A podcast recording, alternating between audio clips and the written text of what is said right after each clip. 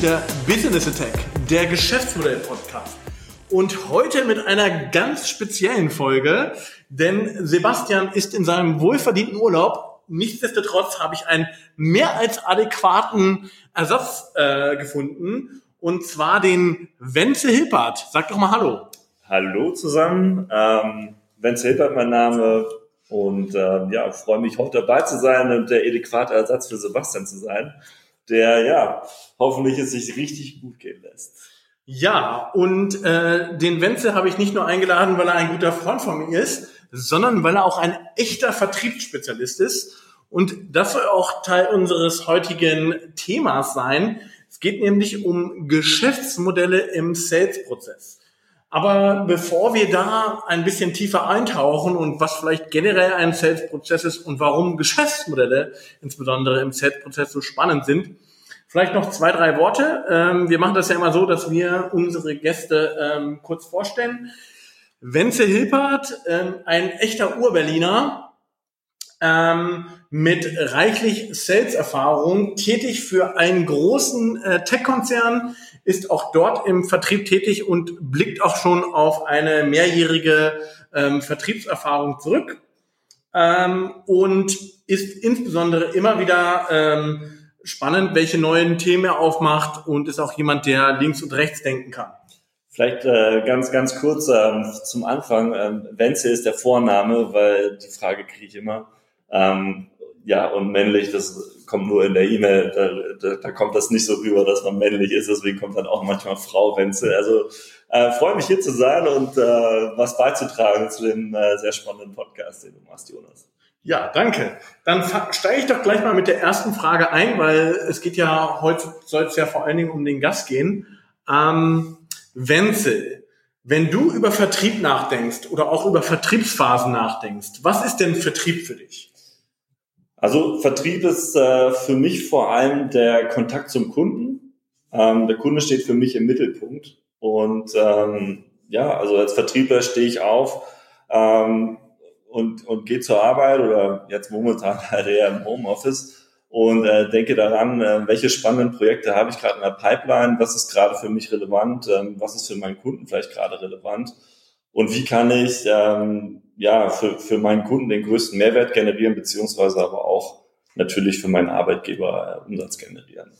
Wollte ich schon sagen, das soll ja jetzt hier nicht zum reinen äh, Buzzword-Bingo äh, verkommen, sondern der Kunde steht im Mittelpunkt. Das ist, glaube ich, so etwas, was äh, ein Vertriebler, wenn du nachts um drei ihn wächst und er bei der Vertriebsschulung zumindest nicht komplett betrunken war, sofort erwähnen wird.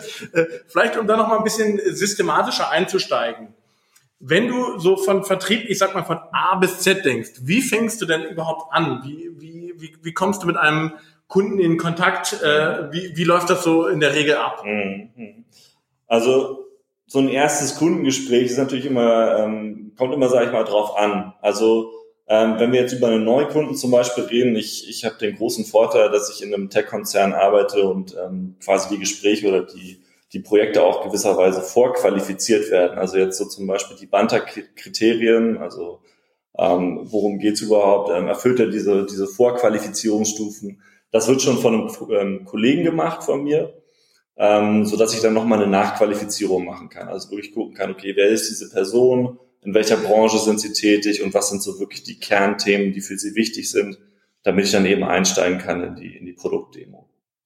Und äh, du hast jetzt gerade kurz schon das Thema Nachqualifizierung angesprochen und wie ist das relevant? Ähm, hast du denn da irgendwie eine feste Methodik, ein festes Vorgehen, wo du, wie du sozusagen oder feste Wörter, nach denen du dann Kunden in irgendeiner Form mhm. einsortierst?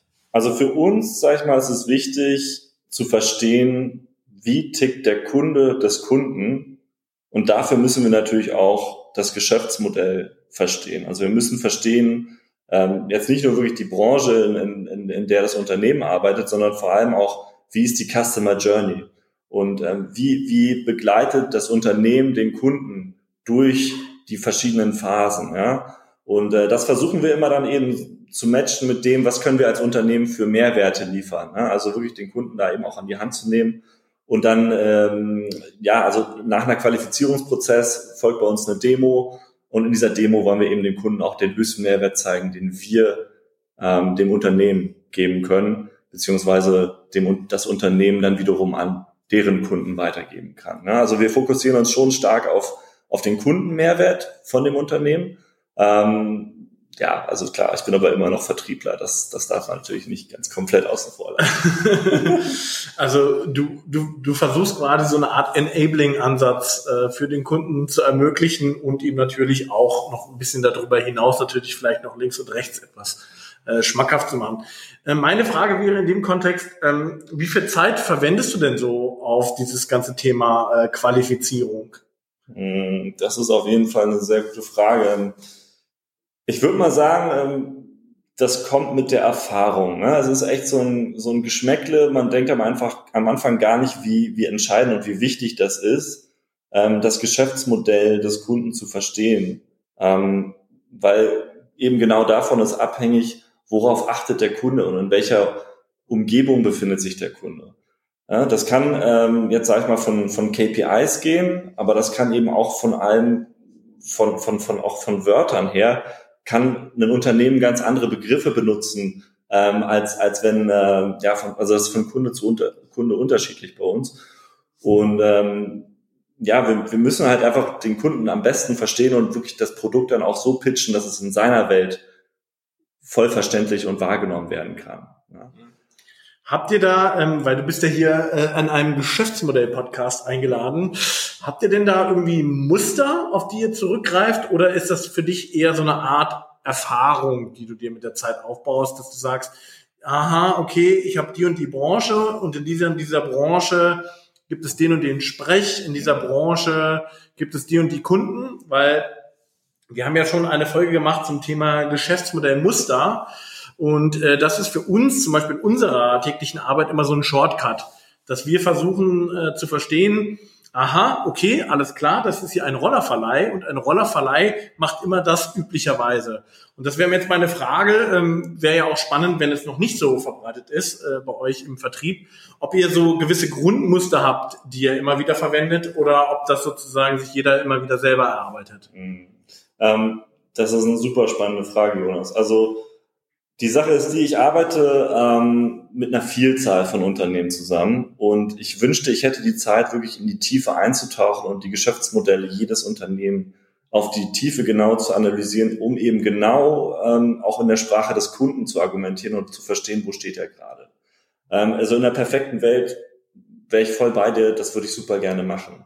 Ähm, ich arbeite leider, oder was heißt leider, aber ich, ich arbeite nicht auf die Branche bezogen, sondern wirklich mit ähm, allen Branchen zusammen.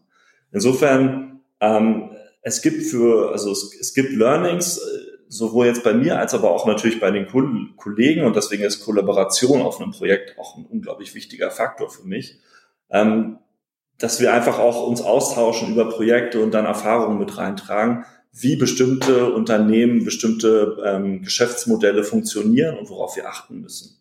Ähm, insofern, ja, super, super wichtiger Punkt, dass man da auf Geschäftsmodelle eingeht. Ich würde, ich würde es äh, jetzt auf meinen Fall beziehen, dass wir da vielleicht noch zu wenig drauf eingehen, sondern dass wir da auch unglaublich, unglaubliches Potenzial haben, ähm, uns noch zu verbessern. Also so ein typisches Thema, was man da ja sagen würde, ist, wenn irgendeiner, ich sag mal, einer deiner Vertriebskollegen, Kolleginnen ähm, sozusagen in einen für eine bestimmte Branche, für einen neuen Kundenkreis äh, dort tätig wird, dann würde man vielleicht so im Onboarding selber schon ihm vielleicht sagen, okay, alles klar, das sind so typische Muster, die, die herrschen ja immer wieder, achte da drauf mal. Ja? Ähm, Beispiel, wenn ich ähm, über das Thema Wertversprechen nachdenke, dann ist es natürlich schon extrem entscheidend, ähm, in welcher Form ähm, befinden wir uns überhaupt jetzt in einem B2B-Markt oder in einem B2C-Markt. Das macht schon so viel aus. Ja. Allein auch schon von dem von der ganzen Einkaufsdenke oder auch von dem ganzen ja, ich sag mal auch von der ganzen Kundeninteraktion des Kunden macht es so viel aus, ob du jetzt einen B2B-Kunden oder einen B2C-Kunden vor der Flinte hast. Zwar verschwimmt das Ganze, aber nichtsdestotrotz ist es ja auch aus der Kundenperspektive so äh, relevant, äh, überhaupt erstmal zu verstehen, B2B, B2C und wie gehe ich die Leute an. Mhm. Und äh, ich meine, das ist vielleicht etwas, was wir dann wahrscheinlich so implizit immer mit mitdenkt, aber ähm, vielleicht sagst du auch noch was dazu, wie, wie, wie ihr das dann einschätzt. Ja, also richtig, die, ich sag mal so eine grobe Unterscheidung, jetzt ob es ein B2C, B2B-Business ist, das, das findet in jedem, jedem Fall statt. Ähm, davon hängen bei uns auch die, die Produkte an, die letzten Endes relevant werden. Also um vielleicht so ein bisschen auch zu erklären, ähm, bei uns in einem, im Tech-Konzern ist es eben so, dass man nicht alleine auf dem Projekt arbeitet, sondern ähm, durchaus viele Leute mit involviert sind, die eben noch ein, ein spezielles Produkt, äh, Fachwissen mitbringen. Und ähm, diese Personas werden auch nur ins Team mit reingeholt, wenn sie eben relevant sind und manche sind eben für mehr B2B oder mehr B2C relevant, manche mehr für ein E-Commerce-Unternehmen relevant. Also da wird schon dann auch darauf geachtet, dass das Geschäftsmodell betrachtet wird und man eben auch die, die wichtigen Fragen stellt, um ja den, den Kundenprozess, den Prozess des äh, ja, Kundenprozess einmal komplett zu durchlaufen von, also ich rede jetzt vom Kunden, vom Unternehmen. Mhm. Also wie werde ich überhaupt äh, Kunde des Unternehmens, wo werde ich im Marketing angesprochen, ähm, wie werde ich dann äh, zum, zum, zum Vertrieb geleitet, wie wird der ähm, Verkauf getätigt oder der Kauf getätigt und dann auch, wie ist dann überhaupt die, die, die, die ähm, äh, Kundenberatung oder Kundenpflege danach. Ne? Also wie werde ich im After Sale ähm, vom Unternehmen behandelt und wie findet dann vielleicht ein Cross- oder Upselling statt. Das sind alles Punkte, die sind super relevant für uns, die betrachten wir auch. Ähm, es ist aber natürlich, es macht das Leben dir viel einfacher, wenn du schon vorher, wie du sagst, so Muster hast oder einfach ein bestimmtes Knowledge hast, wie muss ich diesen Kunden einordnen, der da vor mir ist. Und das ist etwas, ja, das, das, das kannst du dir jetzt vielleicht über Erfahrung irgendwo auch aneignen. Aber es macht viel mehr Sinn, wenn du da, würde ich sagen, einfach schon vorher ja drauf trainiert wirst und auch weißt, okay, ich habe hier eine gewisse Sicherheit, die nehme ich mit in ein Gespräch, ich weiß genau, wo der Kunde steht und ich weiß auch, welche Begriffe, welche KPIs, äh, welche Thematiken den Kunden auch äh, tangieren und für ihn wichtig sind. Ja, weil das hatten wir auch äh, zu dem Bereich, ähm, ich sag mal, Geschäftsmodell müsste auch immer wieder angesprochen, dass ähm, sobald ich weiß, was der Kundenkreis des Kunden ist, weiß ich im Grunde genommen auch dadurch, ähm, was den Kunden am meisten treibt. Ja? Also Beispiel ähm, ist natürlich völlig anders, wenn ich ein äh, B2C-Unternehmen bin, was ähm, ein Abo-Modell verkauft. Das ist natürlich, das hat natürlich einen viel kleinteiligeren äh, Vertrieb, weil es immer wieder Einzellizenzen oder sowas verkaufen muss als, sage ich mal, ein Spezialsoftwareanbieter, der in irgendeiner Form für Windkraftmaschinen äh, Softwarelizenzen verkauft, die dann mal wegen 10.000 Euro das Stück kosten. Und allein dadurch weiß ich ja schon sozusagen, ist es eher so, dass derjenige von seiner Kundenbeziehung regelmäßig kleinere Interaktion hat, weil er auch sag ich mal, kleinere Tickets äh, verkauft? Oder ist es jemand, der äh, sozusagen eher im Bereich Großkundenvertrieb unterwegs ist, der natürlich enorm viel Arbeit auch aufwenden muss, erstmal so einen Kunden zu gewinnen, weil das ja auch viel so mit Trustbildung, also Vertrauensbildung zu tun hat, aber dadurch natürlich dann in irgendeiner Form, wenn er den Kunden gewinnt, auch ganz andere Umsätze äh, darüber macht. Ne? Mhm. Und ähm, da ähm, versuchen wir auch sozusagen immer wieder den, den Blick dafür zu öffnen und zu sagen, alles klar, haben wir verstanden. Du musst nicht mal äh, das Unternehmen XYZ, was du jetzt vor der Flinte hast, im Detail verstehen. Aber versteh doch bitte, das ist ein Softwareanbieter, der ähm, ist im Bereich B2B unterwegs. Aha, hast du schon mal so deine ersten Checkmarks abgearbeitet? Und das nächste Checkmark, was du natürlich abarbeitest, ähm, ist das jetzt ein Unternehmen, was, äh, wie gesagt, in irgendeiner Nische oder unterwegs ist, oder ist das ein Unternehmen, was ähm, sozusagen auf einen breiten Kundenkreis ähm, ausge, mhm. aufgelegt ist. Und ähm, das wäre natürlich so ein bisschen, bisschen die Frage an dieser Stelle. Ähm, du hattest jetzt kurz über das Thema Qualifizierung gesprochen. Was ist denn der nächste Schritt? Also vielleicht noch ein wichtiger Haken Punkt. Ein. ein wichtiger Punkt, wo ich noch einhaken wollte, ist vielleicht auch noch die Personas, mit denen du natürlich redest. Ne? Mhm. Also man möchte die Leute ja auch nicht überfordern, sag ich mal, und dann halt über zu viel, vielleicht geht das ein bisschen zu weit jetzt für den Podcast, aber dass du zu sehr über, über Zukunftsthemen redest und die mhm. Leute einfach sich nicht abgeholt fühlen. Ne? Mhm. Also ähm, Thema Geschäftsmodelle ist eine spannende Sache, aber du musst natürlich auch immer noch versuchen, den Touch zum, zur Person gegenüber zu finden.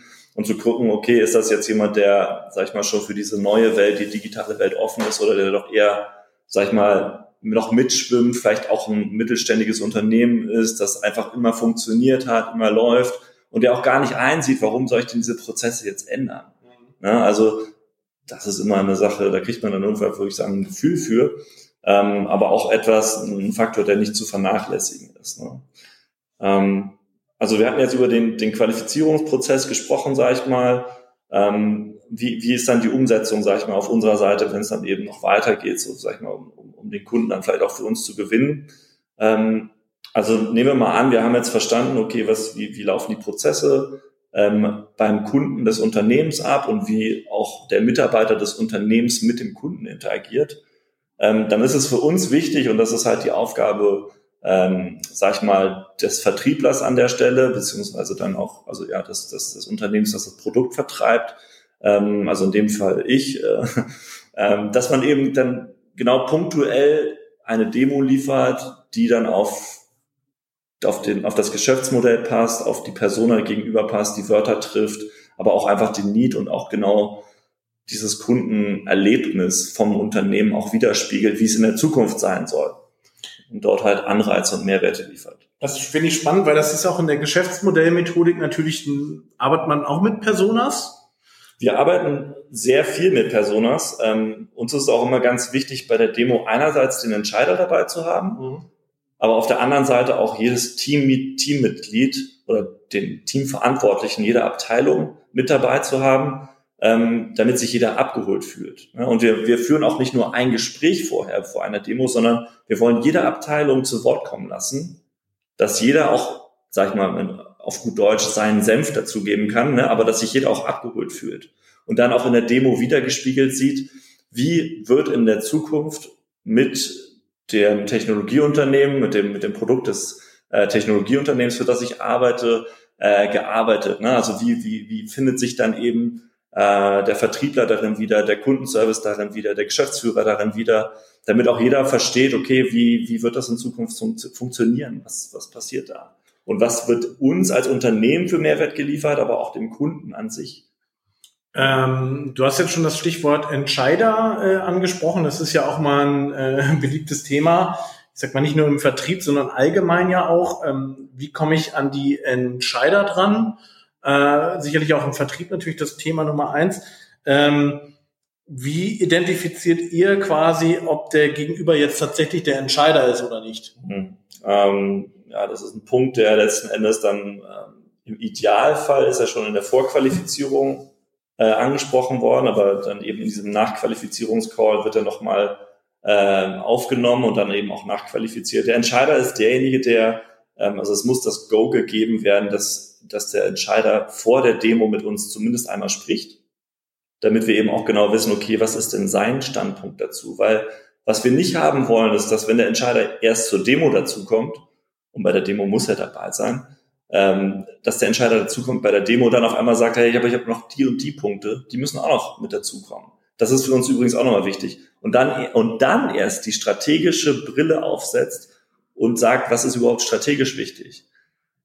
Weil wenn, wenn das nicht vorher, also wenn das nicht vorher passiert ist, dann bringt es uns, sage ich mal, nichts, wenn wir nur auf der operativen oder taktischen Ebene beziehungsweise in, den ein, in der Ebene der einzelnen Abteilungen verweilen, weil das, das, das deckt nicht diese ganze Unternehmenssicht ab, die absolut wichtig und wichtig äh, ist in dem Fall. Ne? Also der Entscheider muss einer, einerseits eine Vorqualifizierung mit uns auch nochmal durchgehen und, und dann eben bei der Demo dabei sein, um auch entscheidungsfähig in unseren Augen zu sein. Und vorher investieren wir nicht diese Ressource von unserer Seite, weil wir doch eine sehr individuelle Demo eben abliefern fürs mhm. Unternehmen.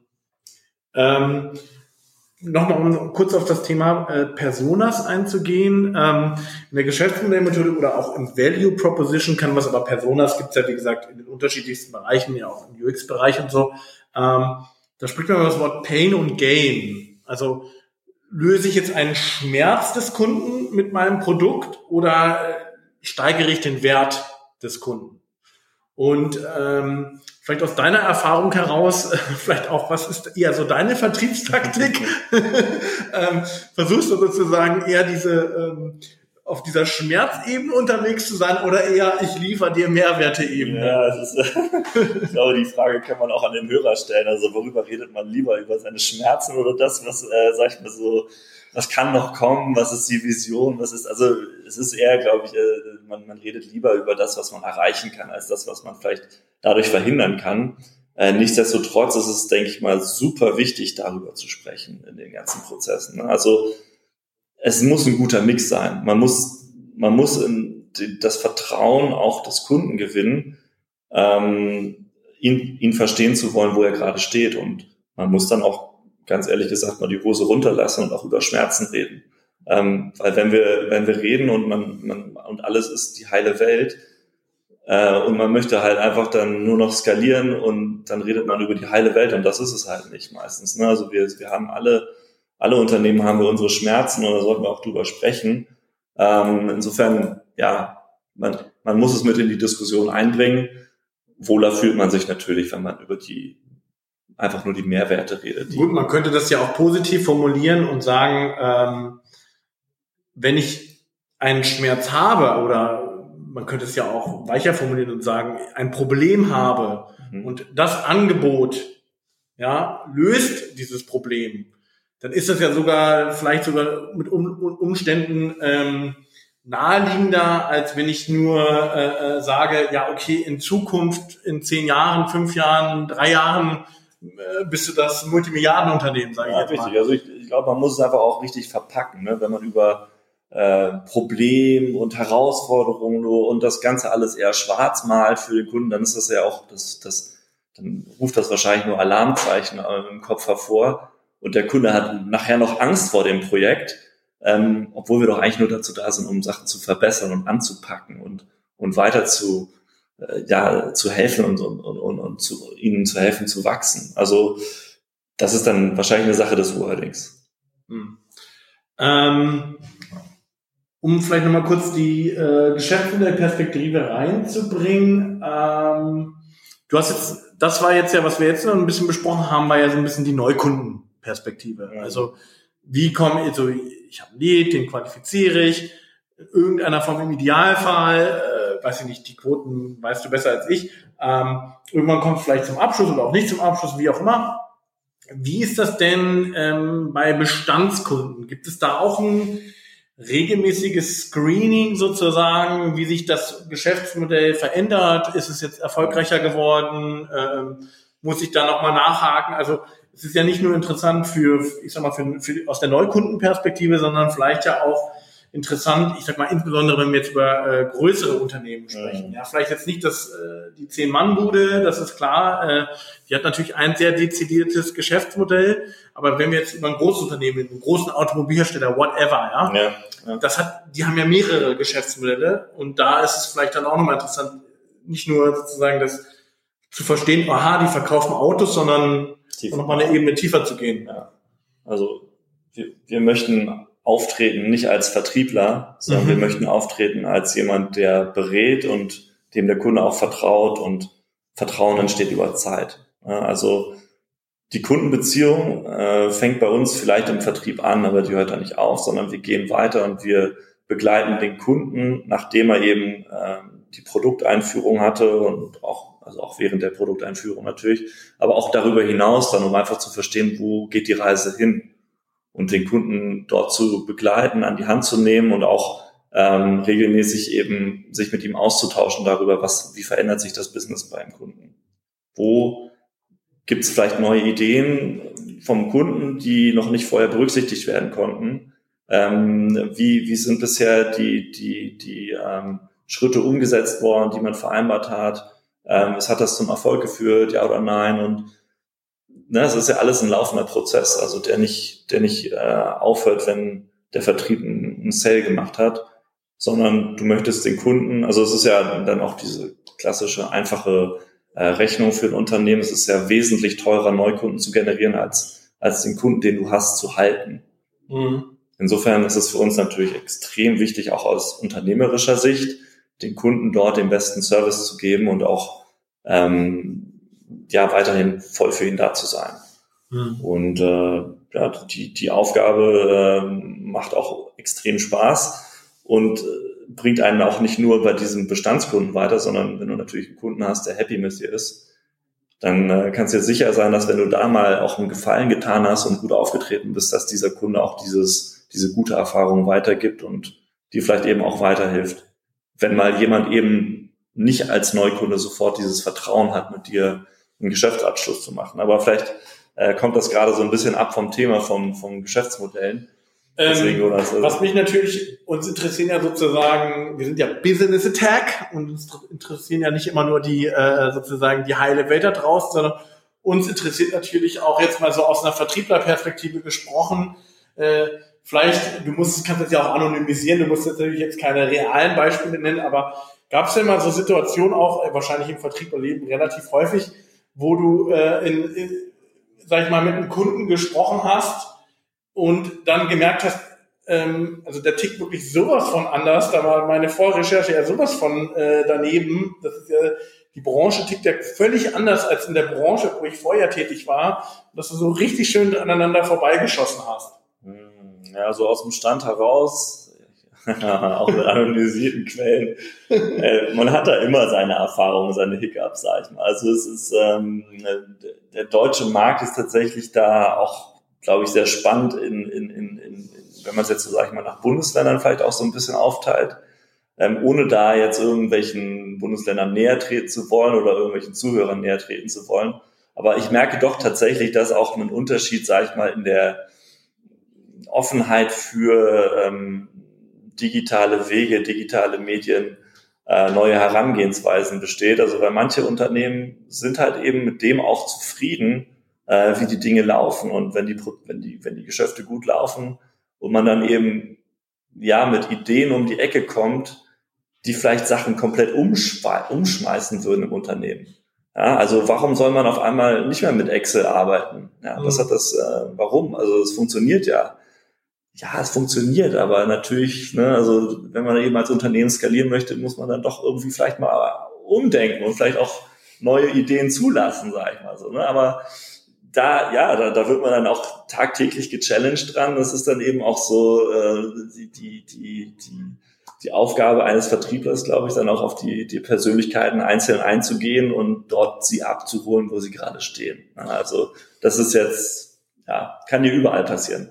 Wir haben ja auch den ein oder anderen Zuhörer, das, das weiß ich aus sicherer Quelle, der auch, ich sage mal so, bei so einem typischen deutschen Mittel Ständler arbeitet, ja, mhm. wo sozusagen die Digitalisierung äh, äh, natürlich auf ganz vielen PowerPoint-Folien steht, wo natürlich in irgendeiner Form auch das natürlich getrieben wird, ähm, aber ich sag mal, ähm, ist noch weit davon entfernt ist, ja ich meine, komplett irgendwie digitale Prozesse mhm. abgebildet zu haben. Mhm. Und ähm, das würde mich jetzt vielleicht auch nochmal einfach nur so rein erfahrungsmäßig äh, interessieren. Ähm, aus der Perspektive, also wenn du sozusagen mit einem deutschen Mittelständler redest, ähm, ich sag mal, was ist denn da, äh, wo, wo sagst du denn da, was sind denn da deine Anknüpfungspunkte, wo du auch so einen hartgesottenen deutschen Mittelständler vielleicht von überzeugt kriegst? Also ich würde so einem deutschen Mittelständler auf jeden Fall raten, dass man kreativ an die Sache herangehen soll und mal wirklich auch komplett losgelöst von der aktuellen Business-Situation einfach mal so, so, so wirklich visionär und hey, wir machen alles digital mit, einfach nur mal so denken sollte und, und, und sich mal vielleicht für zwei Tage einsperren und sagen, hey, wie, wie würde sowas aussehen bei uns in der Firma?